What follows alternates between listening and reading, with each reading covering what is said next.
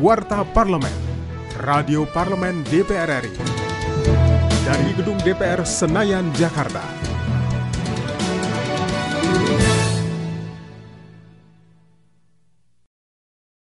Komisi 2 DPR RI Mardani Alisera mengungkapkan rasa penasarannya terhadap pencapaian tingkat partisipasi pemilih di Banten yang bisa mencapai 67 persen partisipan dari target 75 persen ia pun mendorong KPU dan Bawaslu Pusat untuk segera melakukan riset mengenai apa yang membuat tingkat partisipasi di Banten begitu tinggi. Hal ini disampaikan Mardani dalam pertemuan antara Komisi 2 DPR RI dengan KPU dan Bawaslu tingkat Provinsi dan Kabupaten Banten, serta perwakilan dari Kementerian Dalam Negeri, KPU Pusat juga Bawaslu Pusat di 3 Februari 2021 lalu.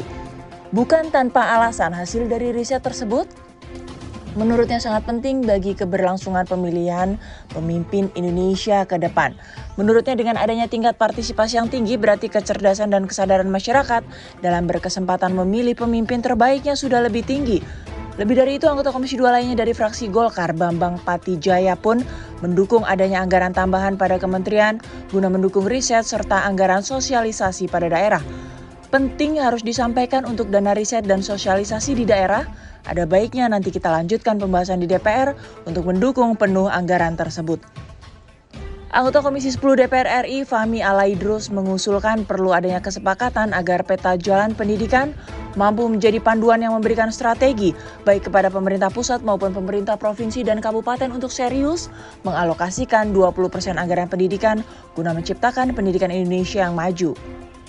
Apabila ini ditaati, menunjukkan keseriusan dan menunjukkan keseriusan kita untuk maju.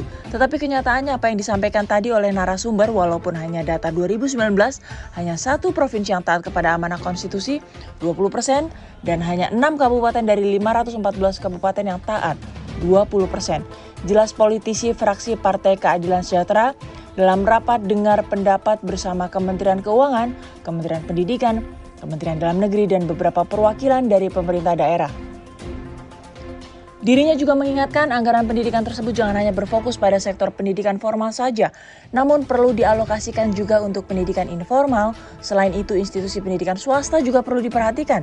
Dirinya berharap ada instrumen-instrumen yang dapat mengawal realisasi anggaran agar ditaati.